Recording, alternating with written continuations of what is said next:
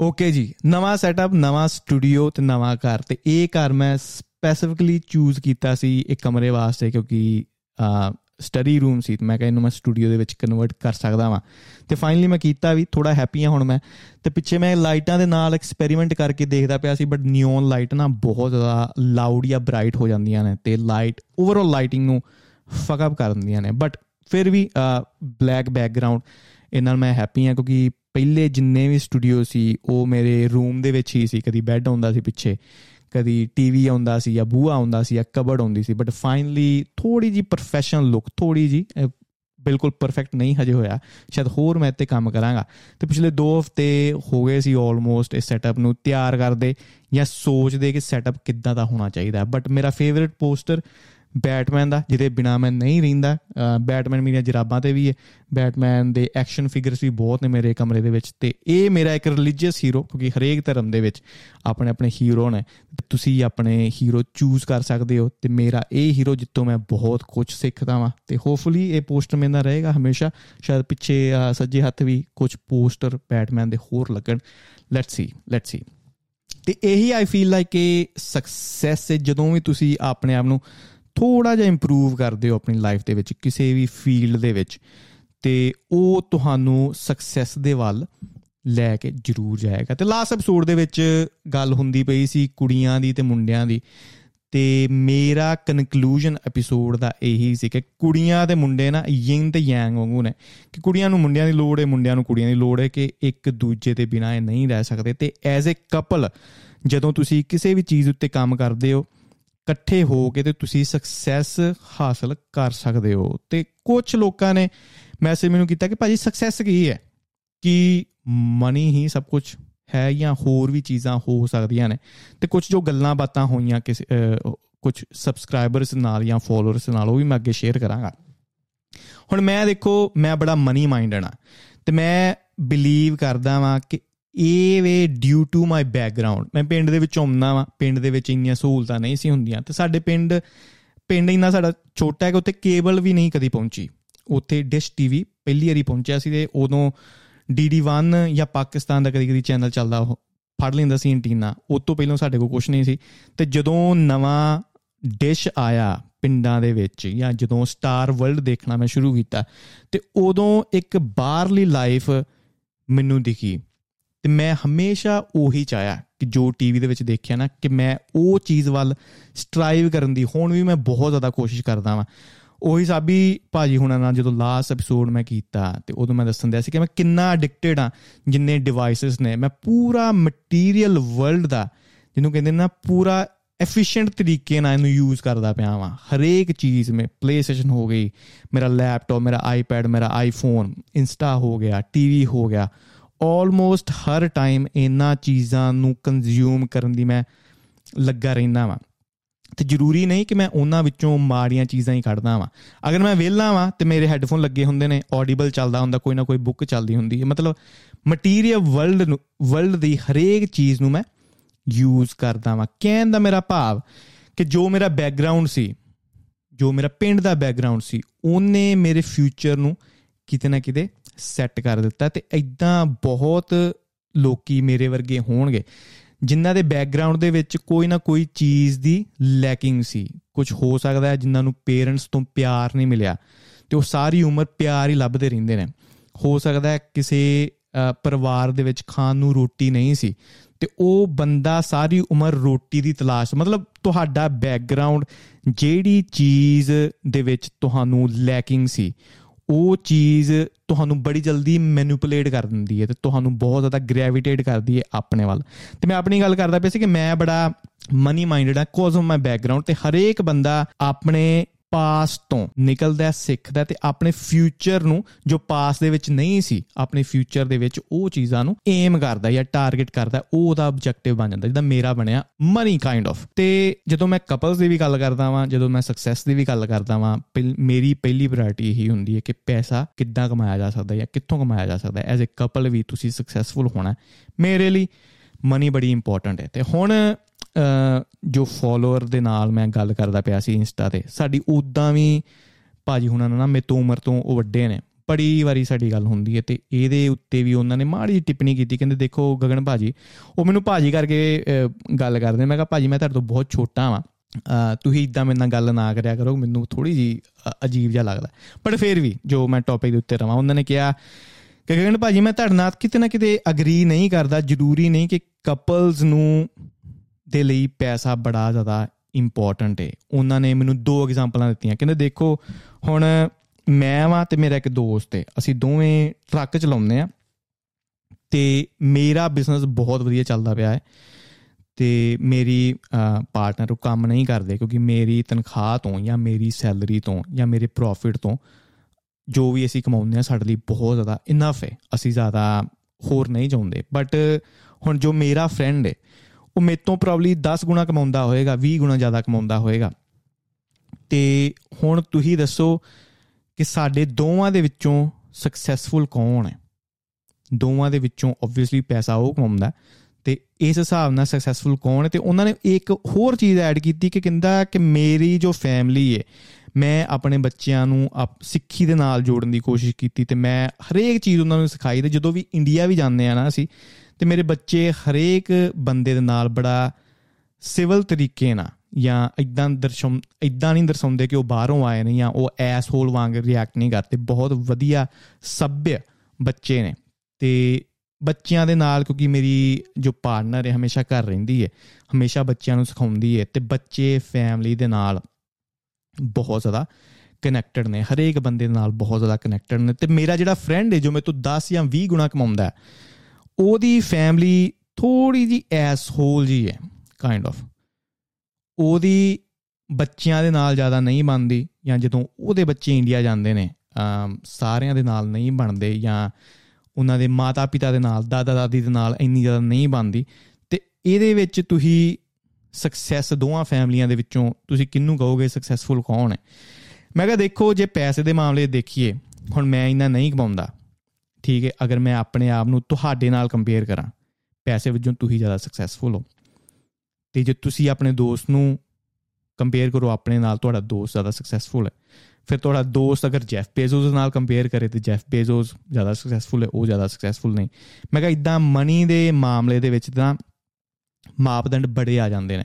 ਤੇ ਮੇਰੇ ਲਈ ਸਕਸੈਸ ਇਹੀ ਹੈ ਕਿ ਅਗਰ ਮੈਂ ਰੈਸਟੋਰੈਂਟ ਦੇ ਵਿੱਚ ਜਾਵਾਂ, ਤੇ ਮੈਨੂੰ ਬਿੱਲ ਨਾਲ ਜ਼ਿਆਦਾ ਕੇਅਰਫੁਲ ਰਹਿਣਾ ਪਵੇ। ਮੈਨੂੰ ਮੈਟਰ ਨਾ ਕਰੇ ਖਾਣਾ ਕਿੰਨੇ ਦਾ ਜਾਂ ਕਿੰਨੇ ਦਾ ਨਹੀਂ। ਮੈਂ ਜਾ ਕੇ ਆਰਡਰ ਨਾਰਮਲ ਕਰ ਦਵਾਂ ਤੇ ਖਾਣਾ ਆਏ, ਮੈਂ ਖਾ ਲਵਾਂ, ਜ਼ਿਆਦਾ ਬਿੱਲ ਵਾਲ ਮੈਂ ਜ਼ਿਆਦਾ ਨਾ ਦੇਖਾਂ। ਤੇ ਉਹ ਆਈ ਥਿੰਕ ਉਹਨਾਂ ਪੈਸਾ ਮੇਰੇ ਲਈ ਇਨਫ ਹੈ। ਜ਼ਿਆਦਾ ਪੈਸਾ ਨਹੀਂ। ਬਟ ਮਨੀ ਇੱਕ ਬੜਾ ਇੰਪੋਰਟੈਂਟ ਕੈਟਲਿਸਟ ਹੈ। ਬਟ ਮਨੀ ਹਰ ਚੀਜ਼ ਵੀ ਨਹੀਂ। ਮੈਂ ਪਹਿਲਾਂ ਭਾਜੀ ਨੂੰ ਉਹਨਾਂ ਦਾ ਬੈਕਗ੍ਰਾਉਂਡ ਪੁੱਛਿਆ। ਮੈਂ ਕਿਹਾ ਭਾਜੀ, ਤੁਸੀਂ ਜਦੋਂ ਬਾਹਰ ਆਏ ਸੀ ਤੇ ਆਬਵੀਅਸਲੀ ਤੁਹਾਡਾ ਮਨੀ ਟਾਰਗੇਟ ਹੋਏਗਾ, ਤਾਂ ਹੀ ਤੁਸੀਂ ਬਾਹਰ ਆਏ ਸੀ। ਤੇ ਉਹਨਾਂ ਨੇ ਦੱਸਿਆ ਕਿ ਨਹੀਂ, ਕਹਿੰਦੇ ਘਰੋਂ ਮੈਂ ਪਹਿਲਾਂ ਵੀ ਬੜਾ ਜ਼ਿਆਦਾ ਅਮੀਰ ਸੀ। ਇੰਡੀਆ ਦੇ ਵਿੱਚ ਵੀ ਬਹੁਤ ਸਾਡਾ ਬਿਜ਼ਨਸ ਚੱਲਦਾ ਸੀ ਬਟ ਫੈਮਿਲੀ ਪ੍ਰੈਸ਼ਰ ਕਹਿ ਲਈਏ ਜਾਂ ਜਦੋਂ ਰਿਸ਼ਤੇਦਾਰਾਂ ਨਾਲ ਗੱਲ ਕਰਦੇ ਸੀ, ਉਹ ਸਾਰੇ ਕਹਿੰਦੇ ਸੀ, ਬਾਹਰ ਜਾ, ਇੱਥੇ ਕੁਝ ਨਹੀਂ ਰੱਖਿਆ ਅੱਗੇ ਫਿਊਚਰ ਦੇ ਵਿੱਚ ਕੁਝ ਨਹੀਂ ਰੱਖਿਆ। ਇਸ ਲਈ ਮੈਂ ਬਾਹਰ ਮੂਵ ਹੋਇਆ ਵਾਂ। ਮੈਂ ਕਿਹਾ ਹੁਣ ਦੇਖੋ, ਤੁਹਾਡੇ ਫਰੈਂਡ ਦਾ ਕੀ ਬੈਕਗ੍ਰਾਉਂਡ ਹੈ? ਆਪਾਂ ਨੂੰ ਨਹੀਂ ਪਤਾ। ਠੀਕ ਹੈ, ਤੁਹਾਡੇ ਵਾਸਤੇ ਮਨੀ ਪ੍ਰਾਇੋਰਟੀ ਨਹੀਂ ਸੀ। ਇੰਡੀਆ ਦੇ ਵਿੱਚ ਵੀ ਤੁਹਾਡਾ ਬੈਕਗ੍ਰਾਉਂਡ ਸਭ ਕੁਝ ਹਰੇਕ ਚੀਜ਼ ਵਧੀਆ ਸੀ। ਤੇ ਸ਼ਾਇਦ ਇਸ ਲਈ ਤੁਸੀਂ ਜ਼ਿਆਦਾ ਤਵੱਜੋ ਦੇ ਪਾਏ ਆਪਣੀ ਫੈਮਿਲੀ ਦੇ ਉੱਤੇ। ਬਟ ਤੁਹਾਡਾ ਦੋਸਤ ਹੋ ਸਕਦਾ ਜਦੋਂ ਉਹ ਇੰਡੀਆ ਤੋਂ ਆਇਆ, ਉਹ ਤੇ ਉਹਨੇ ਪਾਵਰਟੀ ਬਹੁਤ ਦੇਖੀ ਜਾਂ ਉਹਨੇ ਗਰੀਬੀ ਬਹੁਤ ਦੇਖੀ ਹੈ।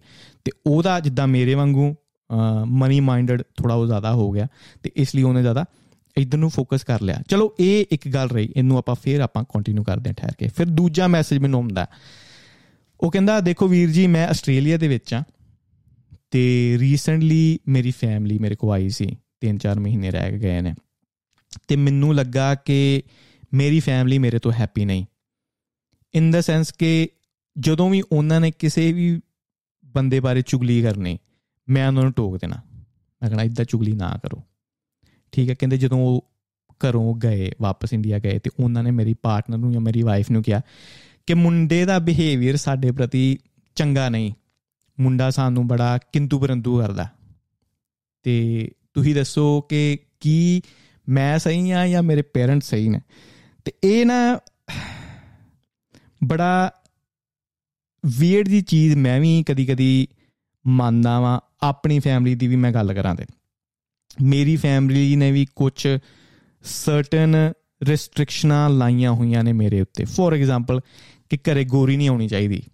ਇਹ ਪਹਿਲੀ ਰੈਸਟ੍ਰਿਕਸ਼ਨ ਹੈ, ਠੀਕ ਹੈ? ਬਟ ਮੈਨੂੰ ਆਜ਼ਾਦੀ ਹੈ ਇੰਡੀਆ ਦੇ ਵਿੱਚ ਮੈਂ ਕਿਸੇ ਨੂੰ ਵੀ, ਕਿਸੇ ਵੀ ਰੇਸ ਨੂੰ ਜਾਂ ਕਾਸਟ ਨੂੰ ਮੈਂ ਡੇਟ ਕਰ ਸਕਦਾ ਹਾਂ ਬਟ ਗੋਰੀ ਨਹੀਂ ਆਉਣੀ ਚਾਹੀਦੀ। ਹੁਣ ਪੇਰੈਂਟਸ ਦੀ ਮੈਂ ਪਹਿਲਾਂ ਗੱਲ ਕਰਾਂ ਕਿ ਜਿੱਦਾਂ ਤੁਸੀਂ ਡਿਸਾਈਡ ਕੀਤਾ ਸੀ ਕਿ ਤੁਹਾਡਾ ਬੱਚਾ ਬਾਹਰ ਜਾਏਗਾ, ਤੁਹਾਡਾ ਬੱਚਾ ਇੰਡੀਆ ਚੋਂ ਨਿਕਲੇਗਾ, ਤੁਹਾਡੇ ਬੱਚੇ ਦੇ ਚੇਂਜ ਹੋਣ ਦੇ ਚਾਂਸਸ ਉਹਦੀ ਪ੍ਰੋਬੇਬਿਲਿਟੀ ਬਹੁਤ ਜ਼ਿਆਦਾ ਵੱਧ ਗਈ ਸੀ। ਬਟ ਹੁਣ ਆਪਣਾ ਕਲਚਰ ਇਦਾਂ ਦਾ ਹੈ ਕਿ ਆਪਾਂ ਨੂੰ ਪੇਰੈਂਟਸ ਨੂੰ ਵੀ ਕੰਸੀਡਰ ਕਰਨਾ ਪਏਗਾ। ਹੁਣ ਮੇਰੇ ਬੱਚੇ ਕਿੰਨੂੰ ਡੇਟ ਕਰਦੇ ਨੇ, ਕਿਹਦੇ ਨਾਲ ਵਿਆਹ ਕਰਾਉਂਦੇ ਨੇ, ਕਿੱਦਾਂ ਦਾ ਕਲਚਰ ਉਹ ਅੱਗੇ ਜਾ ਕੇ ਚੂਜ਼ ਕਰਦੇ ਨੇ, ਉਹ ਮੈਨੂੰ ਕੇਅਰ ਨਹੀਂ ਹੋਏਗੀ ਕਿਉਂਕਿ ਮੈਂ ਇਸ ਕਲਚਰ ਦੇ ਵਿੱਚ ਹੌਲੀ ਹੌਲੀ ਵਿਚਰ ਚੁੱਕਾ ਹਾਂ ਮੇਰਾ ਗਵਰਨਮੈਂਟ ਅੱਗੇ ਧਿਆਨ ਰੱਖੇਗੀ। ਬਟ ਇੰਡੀਆ ਦੇ ਜੋ ਪੇਰੈਂਟਸ ਨੇ ਉਹਨਾਂ ਦੇ ਜੋ ਵੇ ਨੇ, ਉਹਨਾਂ ਦੀ ਸੋਚ ਨਹੀਂ ਉਦਾਂ ਦੀ ਹੀ ਇਸ ਲਈ ਹੈ। ਹੁਣ ਉਹਨਾਂ ਦਾ ਖਿਆਲ ਕੌਣ ਅਗਰ ਗੋਰੀ ਘਰੇ ਆਉਂਦੀ ਹੈ, ਤੇ ਗੋਰੀ ਆਬਵੀਅਸਲੀ ਨਹੀਂ ਚਾਹੇਗੀ ਕਿ ਉਹਦੇ ਨਾਲ ਬਜ਼ੁਰਗ ਰਹਿਣ, ਕਿਉਂਕਿ ਇਧਰਲੇ ਦੇਸ਼ਾਂ ਦੇ ਵਿੱਚ ਇਹੀ ਹੈ ਕਿ ਬੱਚੇ ਆਪਣਾ ਰਹਿੰਦੇ ਨੇ ਫੈਮਲੀਆਂ ਜੋ ਪੁਰਾਣੇ ਬਾਬੇ ਨੇ, ਉਹ ਆਪਣਾ ਰਹਿੰਦੇ ਨੇ।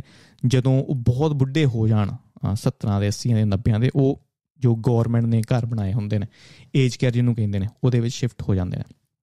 ਬਟ ਇਹ ਸਮਝਣਾ ਪਏਗਾ ਆਪਾਂ ਨੂੰ ਕਿ ਜਦੋਂ ਇੰਡੀਆ ਦੀ ਗੱਲ ਹੁੰਦੀ ਹੈ, ਉਹਨਾਂ ਦੇ ਆਪਣੇ ਪੇਰੈਂਟਸ ਦੀ ਗੱਲ ਹੁੰਦੀ ਹੈ, ਉਹਨਾਂ ਨੂੰ ਸਾਂਭਣ ਵਾਲਾ ਕੋਈ ਨਹੀਂ, ਆਪਾਂ ਨੂੰ ਉਹਨਾਂ ਦਾ ਖਿਆਲ ਰੱਖਣਾ ਪਏਗਾ ਤੇ ਥੋੜਾ ਜਿਹਾ ਆਪਣੀ ਚੋਇਸਸ ਦੇ ਵਿੱਚ, ਬੱਚਿਆਂ ਦੀ ਚੋਇਸਸ ਦੇ ਵਿੱਚ ਥੋੜੀ ਜੀ ਰੈਸਟ੍ਰਿਕਸ਼ਨ ਲੱਗ ਜਾਂਦੀ ਹੈ ਕਿਉਂਕਿ ਆਪਾਂ ਨੂੰ ਪੇਰੈਂਟਸ ਦਾ ਖਿਆਲ ਰੱਖਣਾ ਪਏਗਾ।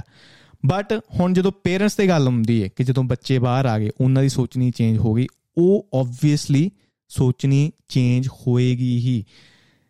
ਆਪਣੇ ਵਿੱਚ ਨਾ ਮੈਂ ਇਹ ਚੀਜ਼ ਬਹੁਤ ਦੇਖਦਾ ਕਲਚਰ ਦੇ ਵਿੱਚ ਕਿ ਜਦੋਂ ਆਪਾਂ ਕੈਨੇਡਾ ਦੀ ਚਲੋ ਆਪਾਂ ਗੱਲ ਕਰਦੇ ਆਂ ਕੁਝ ਸਟੂਡੈਂਟਸ ਦੀਆਂ ਹਰਕਤਾਂ ਆਪਾਂ ਨੂੰ ਕਦੀ ਨਾ ਕਦੀ ਦੇਖਣ ਨੂੰ ਮਿਲਦੀਆਂ ਨੇ, ਜਿੱਦਾਂ ਪਿਛੇ ਜੇ ਹੋਇਆ ਸੀ ਕਿ ਪੁਲਿਸ ਵਾਲੇ ਦੇ ਅੱਗੇ ਕਾਫੀ ਮੰਡੀਰ ਖੜੀ ਹੋਈ ਸੀ ਤੇ ਪੁਲਿਸ ਵਾਲੇ ਦੀ ਜੀਪ ਨੂੰ ਜਾਂ ਗੱਡੀ ਨੂੰ ਰੋਕਦੀ ਪਈ ਸੀ। ਉਹ ਵੀਡੀਓ ਸਾਰਿਆਂ ਨੇ ਦੇਖੀ ਹੋਏਗੀ ਤੇ ਬਾਅਦ ਚ ਉਹਨਾਂ ਦੇ ਟ੍ਰਾਇਲ ਹੋਇਆ ਜਾਂ ਡਿਪੋਰਟੇਸ਼ਨ ਹੋਈ, ਜੋ ਵੀ ਹੋਇਆ, ਠੀਕ ਹੈ।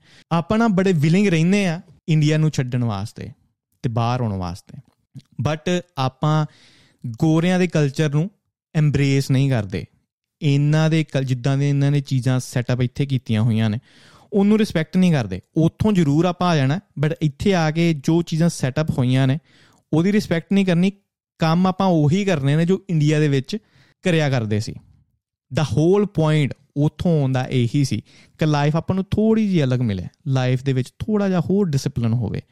ਬਟ ਅਗਰ ਇੱਥੇ ਆ ਕੇ ਵੀ ਆਪਾਂ ਉਹੀ ਚੀਜ਼ਾਂ ਕਰਨੀਆਂ ਨੇ, ਤੇ ਕੋਈ ਪੁਆਇੰਟ ਨਹੀਂ ਇੱਥੇ ਆਂਦਾ ਠੀਕ ਹੈ, ਹੁਣ ਬਿਹਾਰ ਦੇ ਵਿੱਚੋਂ ਪੰਜਾਬ ਵਿੱਚ ਕੋਈ ਆਵੇ, ਤੇ ਆਪਾਂ ਨੂੰ ਕਹੇ ਕਿ ਯਾਰ ਤੂੰ ਬਿਹਾਰੀ ਬੋਲ, ਜਾਂ ਮੈਂ ਆਪਣੇ ਟਰੈਕਟਰ ਦੇ ਉੱਤੇ ਜਾਂ ਗੱਡੀ ਦੇ ਵਿੱਚ ਤੁਹਾਡੀਆਂ ਪਿੰਡ ਦੀਆਂ ਗਲੀਆਂ ਦੇ ਵਿੱਚ ਬਿਹਾਰੀ Song ਚਲਾਵਾਂਗਾ, ਤੇ ਆਪਣੇ ਵਾਸਤੇ ਉਹ ਬਹੁਤ ਚੀਜ਼ ਡਿਸਰੈਸਪੈਕਟਫੁਲ ਹੈ।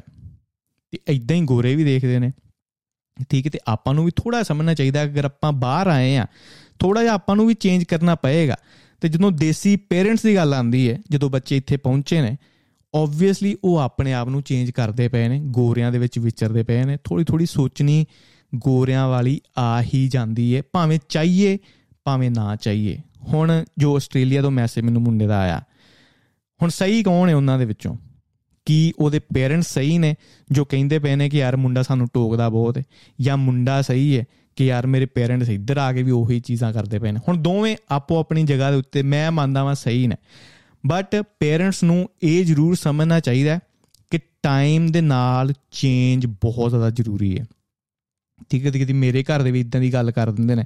ਮੈਂ ਸੋਚਦਾ ਹਾਂ ਕਿ ਚਲੋ ਇੱਥੇ ਮੈਂ ਹੁਣ ਰਿਐਕਟ ਕੀ ਕਰਨਾ ਬਟ ਉਹਨਾਂ ਦੀ ਸੋਚਣੀ ਇੱਕ ਚੀਜ਼ ਦੇ ਉੱਤੇ ਬਣੀ ਹੋਈ ਹੈ ਉਹ ਉਦਾਂ ਹੀ ਸੋਚਣ ਇਟਸ ਓਕੇ ਅਗਰ they are not willing to change that's okay but ਹੁਣ ਬੰਦੇ ਦੇ ਵਿੱਚ ਤੇ ਜਾਨਵਰ ਦੇ ਵਿੱਚ ਡਿਫਰੈਂਸ ਇਹ ਹੀ ਹੈ ਕਿ ਜਾਨਵਰ ਹਮੇਸ਼ਾ ਐਕਟ ਕਰਦਾ ਹੈ ਆਪਣੇ ਨੇਚਰ ਦੇ ਅਕੋਰਡਿੰਗ ਉਹ ਹੈਲਪ ਨਹੀਂ ਕਰ ਪਾਉਂਦਾ। ਹੁਣ ਸ਼ੇਰ ਨੂੰ ਭੁੱਖ ਲੱਗੀ ਹੈ ਨਾ, ਉਹਨੇ ਸ਼ਿਕਾਰ ਕਰਨਾ ਹੀ ਹੈ। ਸ਼ਿਕਾਰ ਕਰਦੇ ਟਾਈਮ ਉਹ ਇਹ ਨਹੀਂ ਦੇਖੇਗਾ ਕਿ ਯਾਰ ਇਹ ਚੰਗਾ ਹੈ ਜਾਂ ਮਾੜਾ ਹੈ। ਇਹ ਸਵਰਗ 'ਚ ਜਾ, ਲੈ ਕੇ ਜਾਏਗਾ, ਮੈਨੂੰ ਜਾਂ ਨਰਕ 'ਚ ਲੈ ਕੇ ਜਾਏਗਾ। ਉਹਦੀ ਭੁੱਖ ਉਤੋਂ ਕੰਮ ਕਰਵਾਉਂਦੀ ਹੈ। ਹੀ ਕਾਂਟ ਹੈਲਪ ਇਟ ਸ਼ੇਰ ਕਾਂਟ ਹੈਲਪ ਇਟ ਉਹਨੇ ਸ਼ਿਕਾਰ ਕਰਨਾ ਹੀ ਹੈ ਭੁੱਖ ਨੂੰ ਮਟਾਉਣ ਵਾਸਤੇ। ਉਹ ਉਹਦੀ ਨੇਚਰ ਹੈ। ਆਪਾਂ ਇਹ ਨਹੀਂ ਕਹਿ ਸਕਦੇ ਕਿ ਯਾਰ ਇਹ ਚੀਜ਼ ਮਾੜੀ ਹੈ। ਨਹੀਂ ਕਹਿ ਸਕਦੇ। ਹੁਣ ਜਦੋਂ ਬੰਦੇ ਦੀ ਗੱਲ ਕਰਦੇ ਆ ਨਾ ਆਪਾਂ ਆਪਾਂ ਸੋਚਦੇ ਵੀ ਆਪਾਂ ਸਮਝਦੇ ਵੀ ਆ ਆਪਾਂ ਨੂੰ ਪਤਾ ਹੈ ਕਿ ਕੋਈ ਚੀਜ਼ ਜਦੋਂ ਆਪਾਂ ਜਦੋਂ ਕਰਨ ਲੱਗੇ ਆ ਇਹਦੇ ਕੀ ਫਾਇਦੇ ਨੇ, ਕੀ ਨੁਕਸਾਨ ਨੇ। ਬਟ ਬੰਦੇ ਕੋ ਇੰਨੀ ਪਾਵਰ ਹੈ ਕਿ ਉਹ ਸਹੀ ਤੇ ਗਲਤ ਦੇ ਵਿੱਚ ਫ਼ਰਕ ਕਰ ਸਕੇ। ਬੰਦੇ ਕੋ ਇੰਨੀ ਪਾਵਰ ਹੈ, ਉਹ ਸਮਝ ਸਕੇ ਕਿ ਮੈਂ ਬਾਹਰ ਆ ਗਿਆ ਵਾਂ। ਥੋੜੀ ਜੀ ਮੈਨੂੰ ਸੋਚਣੀ ਥੋੜੀ ਜੀ ਚੇਂਜ ਕਰਨੀ ਜ਼ਰੂਰ ਪਏਗੀ। ਹੁਣ ਅਗਰ ਮੁੰਡਾ ਕਹਿੰਦਾ ਪਿਆ ਕਿ ਯਾਰ ਆਪਣੇ ਪੇਰੈਂਟਸ ਨੂੰ ਮੈਂ ਕੀ ਬੋਲਾਂ, ਉਹ ਚੁਗਲੀ ਪਿੰਡ 'ਚ ਵੀ ਕਰਦੇ ਸੀ, ਹੁਣ ਇੱਥੇ ਆ ਕੇ ਵੀ ਚੁਗਲੀਆਂ ਸਾਰਿਆਂ ਦੀ ਕਰਨ ਦੇ ਤੇ ਆਬਵੀਅਸਲੀ ਮੈਨੂੰ ਬੁਰਾ ਲੱਗਦਾ ਪਿਆ। ਠੀਕ ਹੈ, ਉਹ ਮੁੰਡੇ ਦੀ ਮੈਂ ਗੱਲ ਕਰਦਾ ਪਿਆ ਵਾਂ, ਜਿਹਨੇ ਮੈਸੇਜ ਕੀਤਾ। ਉਹ ਕਿਤੇ ਨਾ ਕਿਤੇ ਸਹੀ ਜ਼ਰੂਰ ਹੋਏਗਾ ਬਟ ਉਹਨੂੰ ਆਪਣੇ ਪੇਰੈਂਟਸ ਨਾਲ ਪਤਾ ਨਹੀਂ ਉਹ ਕਮਿਊਨੀਕੇਸ਼ਨ ਉਹਨੇ ਕਿੱਦਾਂ ਕੀਤਾ ਹੋਵੇਗਾ ਆਈ ਡੋਨਟ ਨੋ ਹਰੇਕ ਚੀਜ਼ ਨੂੰ ਮੈਂ ਨਹੀਂ ਸਮਝਦਾ ਬਟ ਉਹਨਾਂ ਨੂੰ ਸਿਰਫ ਨਜ਼ਰੀਆ ਬਦਲਣ ਦੀ ਲੋੜ ਹੈ। ਹੁਣ ਜਦੋਂ ਪਿੰਡਾਂ ਦੇ ਵਿੱਚ ਹੋਈਦਾ ਜਾਂ ਇੰਡੀਆ ਦੇ ਵਿੱਚ ਹੋਈਦਾ ਨਾ, ਆਪਾਂ ਹਮੇਸ਼ਾ, ਮੈਂ ਵੀ ਇਹ ਫੀਲ ਕੀਤਾ ਕਿ ਨਿਆਣਿਆਂ ਨੂੰ ਇੰਨਾ ਜ਼ਿਆਦਾ ਆਪਾਂ ਮਨੀ ਮਾਈਂਡਡ ਬਣਾ ਦਿੰਦੇ ਆ ਜਾਂ ਇੰਨਾ ਜ਼ਿਆਦਾ ਪੜਾਕੂ ਬਣਾ ਦਿੰਦੇ ਆ ਤੇ ਉਹਨਾਂ ਵਾਸਤੇ ਮਨੀ ਹੀ ਹਰ ਚੀਜ਼ ਆਪਾਂ ਅੱਗੇ ਕਹਿ ਦਿੰਦੇ ਆ ਕਿ ਮਨੀ ਤੋਂ ਬਿਨਾ ਕੁਝ ਨਹੀਂ ਸਕਸੈਸਫੁਲ ਹੋਵੋਗੇ। ਦੇਖ ਲਾ, ਉਹ ਨਾਲ ਦਾ ਗਵਾਂਡੀਆਂ ਦਾ ਮੁੰਡਾ ਇੰਨਾ ਪੜ ਗਿਆ ਹੀ ਉਹਨੂੰ ਵਧੀਆ ਜੌਬ ਮਿਲ ਜਾਣੀ ਆ। ਤੈਨੂੰ ਕੁਝ ਨਹੀਂ, ਤੂੰ ਇੱਥੇ ਧੱਕੇ ਖਾਣੇ ਦਿਮਾਗ ਦੇ ਵਿੱਚ ਬਚਪਨ ਤੋਂ ਹੀ ਇਹ ਚੀਜ਼ ਸਾਡੇ ਵਾਸਤੇ ਸੈੱਟ ਕਰ ਦਿੱਤੀ ਜਾਂਦੀ, ਖਾਸ ਕਰ ਗਰੀਬ ਫੈਮਲੀਆਂ ਦੇ ਵਿੱਚ ਜਾਂ ਖਾਸ ਕਰ ਪਿੰਡਾਂ ਦੇ ਵਿੱਚ, ਖਾਸ ਕਰ ਮਿਡਲ ਕਲਾਸ ਫੈਮਲੀ ਦੇ ਵਿੱਚ। ਇਹ ਚੀਜ਼ਾਂ ਧੱਕ ਦਿੱਤੀਆਂ ਜਾਂਦੀਆਂ ਨੇ। ਕਿ ਅਗਰ ਤੂੰ ਸਕਸੈਸਫੁਲ ਨਹੀਂ ਹੋਇਆ, ਤੇ ਸਾਡੇ ਵਾਸਤੇ ਸਕਸੈਸ ਉਹੀ ਹੈ ਜਿਹਦੇ ਵਿੱਚ ਪੈਸੇ ਆਉਂਦੇ ਹੋਣ। ਇੱਥੇ ਵੀ ਜਦੋਂ ਤੁਸੀਂ ਗੱਲ ਕਰਦੇ ਹੋ ਨਾ, ਕਿਸੇ ਨਾਲ ਵੀ, ਹੁਣ ਮੈਂ ਵੀ ਆਪਣੇ ਆਪ 'ਚ ਇਹ ਫੀਲ ਕਰਦਾ ਵਾਂ, ਜਦੋਂ ਕਿਸੇ ਇੰਡੀਅਨ ਨਾਲ ਜਾਂ ਪੰਜਾਬੀ ਦੇ ਨਾਲ ਆਪਾਂ ਗੱਲ ਕਰਦੇ ਹਾਂ, ਸਭ ਤੋਂ ਪਹਿਲਾਂ ਇਹੀ ਪੁੱਛੀਦਾ ਕਿ ਕਿਹੜੀ ਜੌਬ ਹੈ ਪੈਸੇ ਕਿੰਨੇ ਮਿਲਦੇ ਨੇ? ਪੈਸੇ ਕਿੰਨੇ ਮਿਲਦੇ ਹੋਰ ਕੋਈ ਗੱਲ ਨਹੀਂ, ਸਭ ਤੋਂ ਪਹਿਲਾਂ ਸ਼ੁਰੂਆਤ ਇਤੋਂ ਹੀ ਹੁੰਦੀ। ਜਦੋਂ ਵੀਜ਼ੇ ਤੇ ਹੋਈਦਾ ਸੀ, ਉਦੋਂ ਪੁੱਛੀਦਾ ਹੁੰਦਾ ਸੀ ਕਿ ਹਾਂ, ਕਿਹੜਾ ਵੀਜ਼ਾ ਹੈ? ਕਿੰਨਾ ਚਿਰ ਰਹਿ ਗਿਆ? ਠੀਕ ਹੈ, ਹੁਣ ਜੌਬਾਂ ਸਾਰਿਆਂ ਲੱਗ ਗਈਆਂ ਨੇ, ਸਾਰਿਆਂ ਦੀਆਂ ਪੀਆਰਾਂ ਹੋ ਗਈਆਂ ਨੇ। ਤੇ ਹੁਣ ਇਹ ਪੁੱਛੀਦਾ ਅੱਛਾ, ਕਿਹੜੀ ਜੌਬ ਕਿੰਨਾ ਪੈਸਾ? ਅਗਰ ਮੈਂ ਚਾਹਾਂ ਇਹ ਚੀਜ਼ ਕਰਨਾ, ਤੇ ਕਿੰਨਾ ਟਾਈਮ ਲੱਗੇਗਾ ਸਿੱਖਣ ਨੂੰ? ਵਗੈਰਾ ਵਗੈਰਾ। ਮਤਲਬ ਮਨੀ ਆਪਣੀ ਮੈਂਟੈਲਿਟੀ ਦੇ ਵਿੱਚ ਹਮੇਸ਼ਾ ਬਣੀ ਰਹਿੰਦੀ ਹੈ ਤੇ ਆਪਣੇ ਵਾਸਤੇ ਉਹ ਇੱਕ ਬੜਾ ਵੱਡਾ ਡਰਾਈਵਰ ਹੈ ਆਪਣੇ ਵਾਸਤੇ ਮੈਜੋਰਿਟੀ ਜਾਣੇ ਜਿੰਨੇ ਨੇ, ਉਹਨਾਂ ਵਾਸਤੇ ਮਨੀ ਇੱਕ ਬੜਾ ਵੱਡਾ ਕੈਟਲਿਸਟ ਹੈ ਤੇ ਮਨੀ ਇੱਕ ਬੜਾ ਵੱਡਾ ਟਾਰਗੇਟ ਹੈ। ਤੇ ਹੁਣ ਮਨੀ ਪੈਸਾ ਬਹੁਤ ਜ਼ਿਆਦਾ ਇੰਪੋਰਟੈਂਟ ਹੈ। ਬਟ ਉਹ ਹਰ ਚੀਜ਼ ਵੀ ਨਹੀਂ। ਹੁਣ ਦੇਖੋ, ਅਮੀਰ ਬੰਦੇ ਨੇ, ਉਹਨਾਂ ਨੂੰ ਵੀ ਬਿਮਾਰੀਆਂ ਆਉਂਦੀਆਂ ਨੇ, ਉਹ ਵੀ ਮਰਦੇ ਨੇ। ਉਹਨਾਂ ਦੇ ਰਿਲੇਸ਼ਨਸ਼ਿਪ ਵੀ ਫੇਲ ਹੁੰਦੇ ਨੇ। ਉਹਨਾਂ ਦੇ ਵੀ ਡਿਵੋਰਸ ਹੁੰਦੇ ਨੇ, ਠੀਕ ਹੈ। ਉਹਨਾਂ ਦੇ ਬੱਚੇ ਵੀ ਉਹਨਾਂ ਦੇ ਨਾਲ ਬਿਹੇਵ ਵਧੀਆ ਨਹੀਂ ਕਰਦੇ। ਮਤਲਬ ਮਨੀ ਹੋਣ ਦੇ ਬਾਵਜੂਦ ਵੀ ਉਹ ਬਹੁਤ ਜ਼ਿਆਦਾ ਸਫਰ ਕਰਦੇ ਨੇ। ਉਹ ਚੀਜ਼ ਕਿਤੇ ਨਾ ਕਿਤੇ ਆਪਾਂ ਰਿਫਲੈਕਟ ਕਰਦਾ ਕਿ ਸ਼ਾਇਦ ਪੈਸਾ ਹਰ ਚੀਜ਼ ਨਹੀਂ। ਬਟ ਪੈਸਾ ਇੰਪੋਰਟੈਂਟ ਹੈ ਕਿਉਂਕਿ ਲੋਕੀ ਹਰ ਟਾਈਮ ਤੁਹਾਨੂੰ ਜੱਜ ਕਰਦੇ ਨੇ। ਤੁਸੀਂ ਕੀ ਪਾਉਂਦੇ ਹੋ? ਕਿੱਦਾਂ ਸਪੈਂਡ ਕਰਦੇ ਹੋ? ਠੀਕ ਹੈ, ਆਪਣੇ ਆਪ ਦੇ ਉੱਤੇ ਕਿੱਦਾਂ ਸਪੈਂਡ ਕਰਦੇ ਹੋ? ਤੇ ਹੁਣ ਦੇਖੋ, ਅਗਰ ਮਨੀ ਨਾ ਹੁੰਦੀ ਤੇ ਮੈਂ ਪੋਡਕਾਸਟ ਸ਼ੁਰੂ ਨਾ ਕਰ ਪਾਉਂਦਾ। ਠੀਕ ਹੈ ਇੰਡੀਆ ਦੇ ਵਿੱਚ ਇਹ ਚੀਜ਼ਾਂ ਮੈਂ ਅਫੋਰਡ ਨਹੀਂ ਕਰ ਸਕਦਾ। ਪੈਸਾ ਸੀ, ਮੈਂ ਪੈਸਾ ਲਾਇਆ। ਠੀਕ ਹੈ, ਇੰਨਾ ਜ਼ਿਆਦਾ ਗੇਅਰ ਲਿਆ। ਤੇ ਜੋ ਆਪਣੇ ਡ੍ਰੀਮਸ ਨੇ ਜਾਂ ਜੋ ਆਪਣੇ ਸ਼ੌਂਕ ਨੇ ਜਾਂ ਹੌਬੀਜ਼ ਨੇ, ਉਹਨਾਂ ਨੂੰ ਮੈਂ ਪਰਸਿਊ ਕਰ ਸਕਦਾ ਵਾਂ। ਕਿਉਂਕਿ ਮਨੀ ਮੇਰੇ ਕੋਲ ਸੀ, ਪੈਸਾ ਮੇਰੇ ਕੋਲ ਸੀ, ਅਗਰ ਇੰਡੀਆ 'ਚ ਹੀ ਬੈਠਾ ਰਹਿੰਦਾ, ਇਹ ਚੀਜ਼ ਨੂੰ ਪਰਸਿਊ ਨਾ ਕਰਦਾ। ਠੀਕ ਹੈ, ਹੁਣ ਮੈਂ ਇੰਡੀਆ ਦੇ ਵਿੱਚੋਂ ਇੱਥੇ ਆਇਆ ਹਾਂ ਹੁਣ ਪੈਸੇ ਦੇ ਉੱਤੇ ਇੱਕ ਕਾਸਟ ਹੈ ਪੈਸਾ ਫ੍ਰੀ ਦੇ ਵਿੱਚ ਨਹੀਂ ਆਂਦਾ ਹੁਣ ਮੈਂ ਇੱਥੇ ਬੈਠਾ ਹਾਂ ਹੁਣ ਇਹਦੀ ਕਾਸਟ ਕੀ ਹੈ ਕਾਸਟ ਦੀ ਇਹ ਹੈ ਕਿ ਮੇਰੇ ਪੇਰੈਂਟਸ ਮੇਰੇ ਨਾਲ ਨਹੀਂ, ਮੇਰੀ ਫੈਮਿਲੀ ਮੇਰੇ ਨਾਲ ਨਹੀਂ। ਅਗਰ ਮੈਨੂੰ ਅੱਜ ਕੋਈ ਦੁੱਖ ਆਉਂਦਾ ਹੈ, ਮੈਂ ਗੱਲ ਸਟ੍ਰੇਟ ਅਵੇ ਨਹੀਂ ਕਰ ਸਕਦਾ। ਮੈਂ ਇਹ ਨਹੀਂ ਕਹਿ ਸਕਦਾ ਕਿ ਯਾਰ ਫੋਨ ਲਾ ਕੇ, ਮੰਮੀ ਯਾਰ, ਆਹ ਪ੍ਰੋਬਲਮ ਹੈ ਮੈਨੂੰ। ਜਾਂ ਪਾਪਾ, ਆਹ ਪ੍ਰੋਬਲਮ ਹੈ ਮੈਨੂੰ, ਹੁਣ ਮੈਂ ਸਿਆਣਾ ਵੀ ਆ ਠੀਕ ਹੈ। ਅਗਰ ਮੈਂ ਇੰਡੀਆ ਦੇ ਵਿੱਚ ਹੁੰਦਾ, ਉਹ ਮੈਨੂੰ ਦੇਖਦੇ, ਬਈ ਕੀ ਪ੍ਰੋਬਲਮ ਹੈ, ਵੀ ਦੱਸ। ਆਟੋਮੈਟਿਕਲੀ ਬੰਦਾ ਗੱਲ ਕਰਦਾ। ਬਟ ਇਹ ਕਾਸਟ ਹੈ ਮਨੀ ਦੀ। ਇਹ ਕਾਸਟ ਹੈ ਪੈਸੇ ਦੀ ਕਿ ਹਰ ਟਾਈਮ ਜਦੋਂ ਤੁਸੀਂ ਮਨੀ ਵੱਲ ਨੂੰ, ਪੈਸੇ ਵੱਲ ਨੂੰ ਜਾਓਗੇ, ਕੋਈ ਨਾ ਕੋਈ ਚੀਜ਼ ਤੁਸੀਂ ਲੂਜ਼ ਜ਼ਰੂਰ ਕਰੋਗੇ। ਤਾਂ ਹੀ ਜਦੋਂ ਅਮੀਰ ਬੰਦੇ ਹੁੰਦੇ ਨੇ ਨਾ, ਬਹੁਤ ਜ਼ਿਆਦਾ, ਜਾਂ ਬਹੁਤ ਜ਼ਿਆਦਾ ਜਿਹਨੂੰ ਆਪਾਂ ਸਕਸੈਸਫੁਲ ਮਨੀ ਵੱਲੋਂ ਕਹਿੰਦੇ ਆ ਉਹਨਾਂ ਦੇ ਰਿਲੇਸ਼ਨਸ਼ਿਪ ਆਪਣੇ ਪੇਰੈਂਟਸ ਦੇ ਨਾਲ ਜਾਂ ਆਪਣੇ ਕਿਡਸ ਦੇ ਨਾਲ ਇੰਨੇ ਵਧੀਆ ਨਹੀਂ ਹੁੰਦੇ ਤੇ ਬਹੁਤ ਪੈਸੇ ਵਾਲੇ ਮੈਂ ਦੇਖੇ ਨੇ ਇੱਥੇ ਵੀ ਬੰਦੇ। ਆ ਜਿੰਨਾ ਦਾ ਰਿਲੇਸ਼ਨਸ਼ਿਪ ਆਪਣੇ ਪਾਰਟਨਰ ਦੇ ਨਾਲ ਜਾਂ ਵਾਈਫ ਦੇ ਨਾਲ ਸਹੀ ਨਹੀਂ, ਠੀਕ ਹੈ, ਸਵੇਰੇ ਬੰਦਾ ਕੰਮ ਤੇ ਜਾਂਦਾ, ਰਾਤ ਨੂੰ ਕੁੜੀ ਕੰਮ ਤੇ ਜਾਂਦੀ ਹੈ ਤੇ ਉਹਨਾਂ ਦਾ ਪ੍ਰੋਬਬਲੀ 10 20 ਸਾਲ ਹੋਰ ਰਿਲੇਸ਼ਨਸ਼ਿਪ ਚੱਲਦਾ ਤੇ ਉਹਨਾਂ ਦੇ ਪੈਟਰਨ ਤੁਸੀਂ ਦੇਖ ਸਕਦੇ ਹੋ। ਕੋਈ ਉਹਨਾਂ ਦੀ ਲਵ ਲਾਈਫ ਨਹੀਂ, ਠੀਕ ਹੈ, ਸਵੇਰੇ, ਸ਼ਾਮੀ ਪੈਸੇ ਵੱਲ ਲੱਗੇ ਹੋਏ ਨੇ, ਬਸ ਆਪਣਾ ਰਿਲੇਸ਼ਨਸ਼ਿਪ ਉਹਨਾਂ ਦਾ ਹੌਲੀ ਹੌਲੀ ਡਿਸੋਲਵ ਹੋ ਜਾਂਦਾ ਤੇ ਇਸ ਲਈ ਪੈਸਾ ਇੱਕ ਕਾਸਟ ਦੇ ਵਿੱਚ ਆਂਦਾ ਠੀਕ ਹੈ, ਪੈਸਾ ਵੀ ਫ੍ਰੀ ਚ ਨਹੀਂ ਆਂਦਾ ਤੇ ਇਸ ਲਈ ਮੈਂ ਕਹਿੰਦਾ ਕਿ ਪੈਸਾ ਠੀਕ ਹੈ ਇੰਪੋਰਟੈਂਟ ਹੈ, ਪਰ ਹਰ ਚੀਜ਼ ਨਹੀਂ। ਤੇ ਗੋਲ ਸੈੱਟ ਕਰਨਾ, ਹੁਣ ਮੇਰਾ ਗੋਲ ਤੇ ਆਬਵੀਅਸਲੀ ਇਹੀ ਹੈ ਕਿ ਮੈਂ ਪੈਸਾ ਕਿੱਦਾਂ ਕਮਾਵਾਂ ਜਾਂ ਬਿਜ਼ਨਸ ਕਿਹੜਾ ਸ਼ੁਰੂ ਕਰਾਂ। ਪਰ ਜਿੰਨਾ ਕੋ ਪਹਿਲੋਂ ਹੀ ਪੈਸਾ ਸੀ, ਅਗਰ ਕੋਈ ਤਗੜੀ ਫੈਮਿਲੀ ਦੇ ਵਿੱਚੋਂ ਆਂਦਾ ਬਟ ਇਹ ਮਤਲਬ ਇਹ ਨਹੀਂ ਕਿ ਉਹ ਸਕਸੈਸਫੁਲ ਨੇ ਆਲਰੇਡੀ ਠੀਕ ਹੈ, ਉਹਨਾਂ ਦਾ ਪਰਸਨਲ ਗੋਲ ਸੈੱਟ ਕਰਨਾ ਵੀ ਬਹੁਤ ਜ਼ਿਆਦਾ ਜ਼ਰੂਰੀ ਹੈ ਹੁਣ ਮੈਂ ਨਾ ਇੱਕ ਕਿਹੜੀ ਬੁੱਕ ਪੜ੍ਹਦਾ ਪਿਆ ਸੀ, ਜਿਹਦੇ ਵਿੱਚ ਉਹਨੇ ਬਹੁਤ ਵਧੀਆ ਤਰੀਕੇ ਨਾਲ ਐਕਸਪਲੇਨ ਕੀਤਾ। ਕਹਿੰਦਾ ਐਂਬੀਸ਼ਨ ਹੋਣਾ ਜਾਂ ਆਪਣੇ ਗੋਲ ਸੈੱਟ ਕਰਨਾ, ਭਾਵੇਂ ਜਿੱਥੋਂ ਵੀ ਤੁਸੀਂ ਆਉਂਦੇ ਹੋ, ਬਹੁਤ ਜ਼ਿਆਦਾ ਇੰਪੋਰਟੈਂਟ ਹੈ। ਕਿਉਂਕਿ ਹਰੇਕ ਬੰਦਾ ਰਿਲੀਜੀਅਸ ਹੈ, ਉਹਨੇ ਇਦਾਂ ਐਕਸਪਲੇਨ ਕੀਤਾ। ਕਹਿੰਦਾ ਕੋਈ ਵੀ ਬੰਦਾ ਨਾਸਤਿਕ ਨਹੀਂ, ਤੁਸੀਂ ਹਰ ਟਾਈਮ ਭਾਵੇਂ ਤੁਸੀਂ ਜਾਣਦੇ ਹੋ ਜਾਂ ਨਹੀਂ ਜਾਣਦੇ ਤੁਸੀਂ ਹਰ ਟਾਈਮ ਇੱਕ ਰੱਬ ਨੂੰ ਜਾਂ ਇੱਕ ਦੇਵਤੇ ਨੂੰ ਪੂਜਦੇ ਪਏ ਹੋ। ਕਿੱਦਾਂ? ਕਹਿੰਦਾ, ਅਗਰ ਤੁਸੀਂ ਲੇਜ਼ੀ ਹੋ ਨਾ, ਤੁਸੀਂ ਸਾਰਾ ਦਿਨ ਘਰੇ ਬੈਠੇ ਰਹੋਗੇ, ਉਹ ਦੇਵਤੇ ਨੂੰ ਲੇਜ਼ੀਨੈਸ ਦੇ ਦੇਵਤੇ ਨੂੰ ਤੁਸੀਂ ਪੂਜਣ ਦੇ ਹੋ। ਅਗਰ ਤੁਹਾਨੂੰ ਟੀਵੀ ਬੜਾ ਪਸੰਦ ਹੈ, ਤੁਸੀਂ ਟੀਵੀ ਸਾਰਾ ਦਿਨ ਦੇਖਦੇ ਹੋ, ਉਹ ਟੀਵੀ ਵਾਲੇ ਦੇਵਤੇ ਨੂੰ ਤੁਸੀਂ ਪੂਜਣ ਦੇ ਹੋ, ਠੀਕ ਹੈ? ਤੁਸੀਂ ਬੜਾ ਰਿਲੀਜੀਅਸਲੀ ਟੀਵੀ ਦੇਖਣ ਦੇ ਹੋ।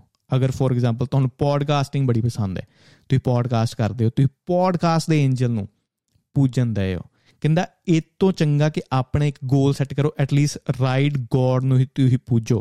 ਕਹਿੰਦਾ ਹਰੇਕ ਬੰਦਾ ਕਿਸੇ ਨਾ ਕਿਸੇ ਚੀਜ਼ ਨੂੰ ਪੂਜਣ ਦਿਆ। ਅਗਰ ਤੁਹਾਨੂੰ ਪੌਰਨ ਬੜਾ ਪਸੰਦ ਹੈ, ਸਾਰਾ ਦਿਨ ਤੁਸੀਂ ਪੌਰਨ ਸਾਰੀ ਰਾਤ ਤੁਸੀਂ ਪੌਰਨ ਹੀ ਦੇਖੀ ਜਾਂਦੇ ਹੋ, ਤੁਸੀਂ ਉਹ ਹਵਸ ਦੇ ਗੋਡ ਨੂੰ ਪੂਜਣ ਦੇ ਹੋ। ਤੇ ਕਹਿੰਦਾ ਇਸ ਲਈ ਬੜਾ ਜ਼ਰੂਰੀ ਹੈ ਤੁਸੀਂ ਗੋਲ ਸੈੱਟ ਕਰੋ, ਨਹੀਂ ਤੇ ਕਿਸੇ ਨਾ ਕਿਸੇ ਗੋਡ ਨੂੰ ਤੁਸੀਂ ਆਲਰੇਡੀ ਪੂਜਣ ਦੇ ਹੋ, ਜੋ ਤੁਹਾਡਾ ਟਾਈਮ ਵੀ ਬਹੁਤ ਜ਼ਿਆਦਾ ਵੇਸਟ ਹੁੰਦਾ ਪਿਆ। ਤੇ ਇਸ ਲਈ ਸਕਸੈਸ ਦੇ ਵਿੱਚ ਗੋਲ ਸੈੱਟ ਕਰਨਾ, ਜਿੱਦਾਂ ਮੈਂ ਗੋਲ ਸੈੱਟ ਕੀਤਾ ਕਿ ਪੈਸਾ at least I chose a goal ਇੱਕ ਗੱਲ ਹੋਰ ਉਹਨੇ ਕਹੀ ਬੁੱਕ ਦੇ ਵਿੱਚ, ਕਹਿੰਦਾ ਕਿ ਬਹੁਤ ਲੋਕਾਂ ਨੂੰ ਜਦੋਂ ਮੈਂ ਪੁੱਛਦਾ ਵਾਂ ਕਿ ਤੁਸੀਂ ਕੀ ਦੇਖਦੇ ਹੋ, ਤੁਹਾਡਾ ਕੀ ਗੋਲ ਹੈ ਲਾਈਫ ਦੇ ਵਿੱਚ?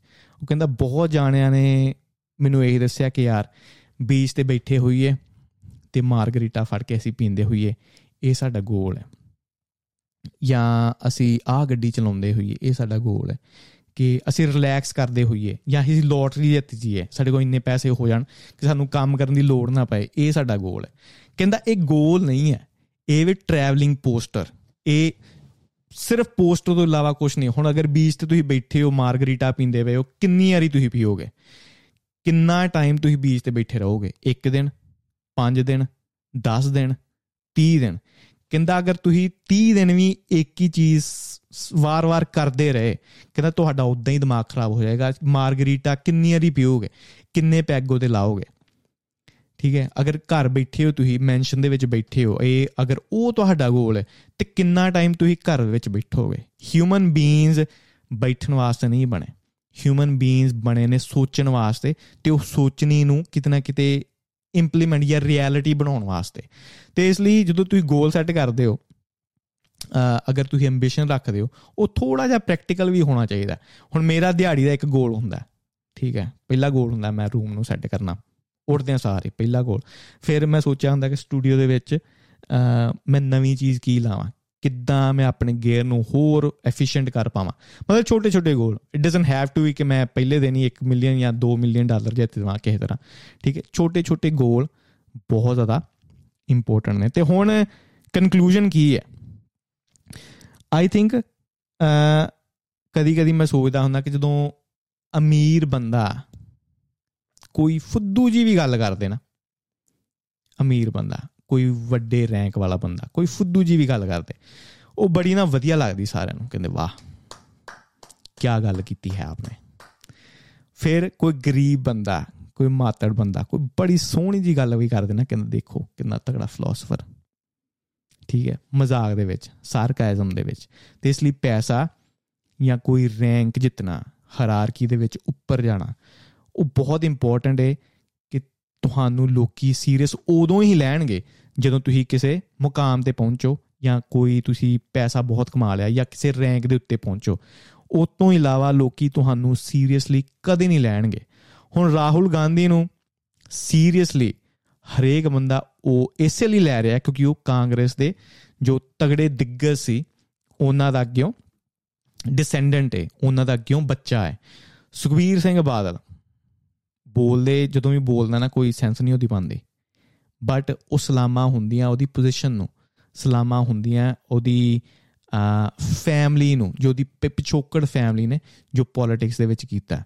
ਠੀਕ ਹੈ? ਉਹਦੇ ਕੋਲੋਂ ਉਹ ਰੈਂਕ ਖੋਲਵੋ, ਉਹਦੇ ਕੋਲੋਂ ਉਹ ਪੈਸਾ ਜਾਂ ਤਾਕਤ ਖੋਲਵੋ, ਉਹਨੂੰ ਕੋਈ ਵੀ ਸੀਰੀਅਸਲੀ ਨਹੀਂ ਲਏਗਾ। ਤੇ ਇਸ ਲਈ ਪੈਸਾ, ਜਦੋਂ ਮੈਂ ਗੱਲ ਕਰਦਾ ਵਾਂ, ਕਿ ਪੈਸਾ ਇਸ ਲਈ ਇੰਪੋਰਟੈਂਟ ਹੈ, ਅਗਰ ਤੁਸੀਂ ਲਾਈਫ ਦੇ ਵਿੱਚ ਕੋਈ ਆਪਣਾ ਦਬਦਬਾ ਬਣਾਉਣਾ ਹੈ, ਠੀਕ ਹੈ? ਲੋਕਾਂ ਨੂੰ ਕੋਈ ਚੀਜ਼ ਤੁਸੀਂ ਦੱਸਣੀ ਹੈ, ਲੋਕੀ ਤੁਹਾਨੂੰ ਸੀਰੀਅਸਲੀ ਉਦੋਂ ਹੀ ਲੈਣਗੇ ਜਦੋਂ ਲਾਈਫ ਦੇ ਵਿੱਚ ਤੁਸੀਂ ਕੁਝ ਕੀਤਾ ਹੋਵੇ। ਤੇ ਬੜੇ ਫਾਲੋਅਰਸ ਜਾਂ ਬਹੁਤ ਜ਼ਿਆਦਾ ਮੈਸੇਜ ਮੈਨੂੰ ਜਦੋਂ ਆਉਂਦੇ ਨੇ ਕਿ ਭਾਜੀ ਮੋਟੀਵੇਸ਼ਨ ਦੇ ਉੱਤੇ ਪੋਡਕਾਸਟ ਕਿਉਂ ਨਹੀਂ ਕਰਦੇ ਤੁਸੀਂ? ਮੋਟੀਵੇਸ਼ਨ ਦੇ ਉੱਤੇ ਕਰੋ, ਲੋਕਾਂ ਨੂੰ ਮੋਟੀਵੇਟ ਕਰੋ। ਮੈਂ ਕਿਹਾ, ਮੈਂ ਕੀ ਕੀਤਾ ਲਾਈਫ ਦੇ ਵਿੱਚ? ਐਦਾਂ ਦੇ ਤੁਹਾਨੂੰ ਬਹੁਤ ਮਿਲ ਜਾਣਗੇ।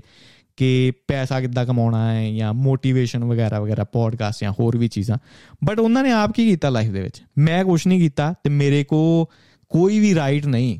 ਕਿਸੇ ਨੂੰ ਕਹਿਣ ਦਾ ਕਿ ਯਾਰ ਉੱਠੋ ਆ ਕਰੋ ਮੋਟੀਵੇਟ ਹੋ ਜਾਓ। ਮੈਂ ਨਹੀਂ ਕਰ ਸਕਦਾ, ਕਿਉਂਕਿ ਮੈਂ ਕੁਝ ਕੀਤਾ ਹੀ ਨਹੀਂ ਲਾਈਫ ਦੇ ਵਿੱਚ। ਠੀਕ ਹੈ, ਮੈਂ ਤੇ ਉਹੀ ਜੋ ਫੈਕਟਸ ਮੈਂ ਪੜਦਾ ਵਾਂ, ਮੈਂ ਉਹ ਦੱਸ ਦਿੰਦਾ ਵਾਂ। ਦੈਟਸ ਇਟ ਕਿਉਂਕਿ ਜਿੰਨ ਚਿਕਰ ਮੈਂ ਆਪ ਮਿਲੀਅਨਰ ਨਹੀਂ ਹੁੰਦਾ ਠੀਕ ਹੈ, ਮੈਂ ਕਿਸੇ ਨੂੰ ਨਹੀਂ ਦੱਸ ਸਕਦਾ ਕਿ ਪੈਸਾ ਕਿੱਦਾਂ ਕਮਾਉਣਾ। ਤੇ ਇਸ ਲਈ ਕੁਝ ਲੋਕ ਜੋ ਕਹਿੰਦੇ ਨੇ ਕਿ ਯਾਰ ਪੈਸਾ ਇਜ਼ ਨਾਟ ਏਵਰੀਥਿੰਗ ਪੈਸਾ ਇਜ਼ ਨਾਟ ਸਕਸੈਸ ਠੀਕ ਹੈ, ਤੇ ਉਹਨਾਂ ਨੂੰ ਮੈਂ ਕਹਿੰਦਾ ਹੁੰਦਾ, ਕਿਸੇ ਨੇ ਕਿਹਾ ਸੀ, ਕਿਹੜਾ ਸੀ ਉਹ ਹੀਰੋ ਆਈ ਡੋਨਟ ਨਾਮ ਨਹੀਂ ਉਹਦਾ ਮੈਨੂੰ ਯਾਦ। ਕਹਿੰਦਾ ਕਿ ਫਿਲਾਸਫਰ ਬਣਨ ਤੋਂ ਪਹਿਲਾਂ ਅਮੀਰ ਬਣੋ। ਠੀਕ ਹੈ ਫਿਲਾਸਫਰ ਤੁਸੀਂ ਉਦੋਂ ਹੀ ਬਣ ਸਕਦੇ ਹੋ, ਜਦੋਂ ਜੇਬ ਦੇ ਵਿੱਚ ਕੁਝ ਹੋਵੇ। ਨਹੀਂ ਤੇ ਉਹ ਉਹ ਗੱਲ ਆ ਜਾਂਦੀ ਹੈ, ਅੰਗੂਰ ਖੱਟੇ ਹੈ। ਠੀਕ ਹੈ, ਜਿਹੜੀ ਚੀਜ਼ ਉਹ ਆਪਾਂ ਪਹੁੰਚ ਨਹੀਂ ਸਕਦੇ, ਜਿਹੜੀ ਚੀਜ਼ ਆਪਾਂ ਕਮਾ ਨਹੀਂ ਸਕਦੇ ਅਰਨ ਨਹੀਂ ਕਰ ਸਕਦੇ, ਆਪਾਂ ਕਹਿੰਦੇ ਕਿ ਯਾਰ ਇਹਦੇ ਵਿੱਚ ਕੁਝ ਨਹੀਂ ਰੱਖਿਆ। ਤੇ ਉਦੋਂ ਹੀ ਤੁਸੀਂ ਕਹਿ ਸਕਦੇ ਹੋ ਕਿ ਪੈਸਾ ਲਾਈਫ ਦੇ ਵਿੱਚ ਇੰਪੋਰਟੈਂਟ ਨਹੀਂ ਜਾਂ ਇਹ ਸਕਸੈਸ ਨਹੀਂ ਜਦੋਂ ਤੁਹਾਡੇ ਕੋਲ ਪੈਸਾ ਹੋਵੇ ਉਸ ਤੋਂ ਇਲਾਵਾ ਨਹੀਂ। ਤੇ ਇਸ ਲਈ ਸਕਸੈਸ ਬੜੀ ਸਬਜੈਕਟਿਵ ਹੈ। ਹਰੇਕ ਦੇ ਲਈ ਆਪੋ ਆਪਣੀ ਸਕਸੈਸ ਬਣੀ ਹੋਈ ਹੈ। ਮੇਰੀ, ਮੇਰੇ ਲਈ ਜੋ ਪਮਾਨਾ ਹੈ ਸਕਸੈਸ ਦਾ, ਉਹ ਅਲੱਗ ਚੀਜ਼ ਹੈ। ਕਿਸੇ ਵਾਸਤੇ ਕੋਈ ਅਮੀਰ ਬੰਦਾ ਜਿਹਨੇ ਹਰੇਕ ਚੀਜ਼ ਲਾਈਫ ਦੇ ਵਿੱਚ ਕਰ ਲਈ ਹੈ, ਉਹਦੇ ਵਾਸਤੇ ਸਕਸੈਸ ਕੋਈ ਅਲੱਗ ਚੀਜ਼ ਹੋ ਸਕਦੀ ਹੈ। ਤੇ ਇਸ ਲਈ ਨਾ ਗੁਰਦੁਆਰੇ ਦਾ ਕਨਸੈਪਟ ਮੈਨੂੰ ਬਹੁਤ ਵਧੀਆ ਲੱਗਦਾ ਕਿ ਲੰਗਰ ਪਹਿਲਾਂ ਛਕੋ, ਫਿਰ ਤੁਸੀਂ ਪੂਜਾ ਪਾਠ ਕਰੋ। ਠੀਕ ਗੁਰਦੁਆਰੇ ਨੇ ਵੀ ਕਿਹਾ ਕਿ ਐਟਲੀਸਟ ਤੁਹਾਡਾ ਢਿੱਡ ਭਰਿਆ ਹੋਣਾ ਚਾਹੀਦਾ ਕਿ ਪਹਿਲਾਂ ਤੁਸੀਂ ਆਪਣੀ ਪ੍ਰੇਅਰ ਕਰੋ ਜਾਂ ਗੋਲ ਸੈੱਟ ਕਰੋ। ਤੇ ਇਸ ਲਈ ਪੈਸਾ ਆਈ ਥਿੰਕ ਉਹੀ ਚੀਜ਼ ਸਰਵ ਕਰਦਾ ਤੁਹਾਡੀ ਲਾਈਫ ਦੇ ਵਿੱਚ ਕਿ ਜਿੰਨਾ ਚਿਰ ਤੁਹਾਡੇ ਕੋਲ ਇਨਫ ਪੈਸਾ ਨਹੀਂ, ਤੁਸੀਂ ਦੂਜੀਆਂ ਚੀਜ਼ਾਂ ਦੇ ਉੱਤੇ ਫੋਕਸ ਨਹੀਂ ਕਰ ਸਕਦੇ। ਤੁਸੀਂ ਦੂਜੀਆਂ ਚੀਜ਼ਾਂ ਐਜ਼ ਅ ਸਕਸੈਸ ਨਹੀਂ ਰੱਖ ਸਕਦੇ। ਪਰ ਜਦੋਂ ਤੁਹਾਡੇ ਕੋਲ ਮਨੀ ਵਾਲੀ ਸਕਸੈਸ ਹੋ ਗਈ, ਫੇਰ ਹੀ ਤੁਸੀਂ ਦੂਜੇ ਗੋਲ ਕਰ ਸਕਦੇ ਹੋ। ਉਸ ਤੋਂ ਇਲਾਵਾ ਤੁਸੀਂ ਦੂਜੇ ਗੋਲ ਨਹੀਂ ਕਰ ਸਕਦੇ। ਤੇ ਇਹ ਸੀ ਅੱਜ ਦਾ ਐਪੀਸੋਡ ਨਵੇਂ ਸਟੂਡੀਓ ਦੇ ਵਿੱਚੋਂ। ਤੇ ਆਪਾਂ ਹੋਰ ਗੱਲਾਂ ਪਤਾ ਕਰਦੇ ਰਾਂਗੇ ਮੈਂ ਤੁਹਾਡਾ ਆਪਣਾ ਕਾਕਾ ਬਲੀ, ਨਾਮ ਰੱਖ ਸਿੰਘ। ਸਤਿ ਸ਼੍ਰੀ ਅਕਾਲ।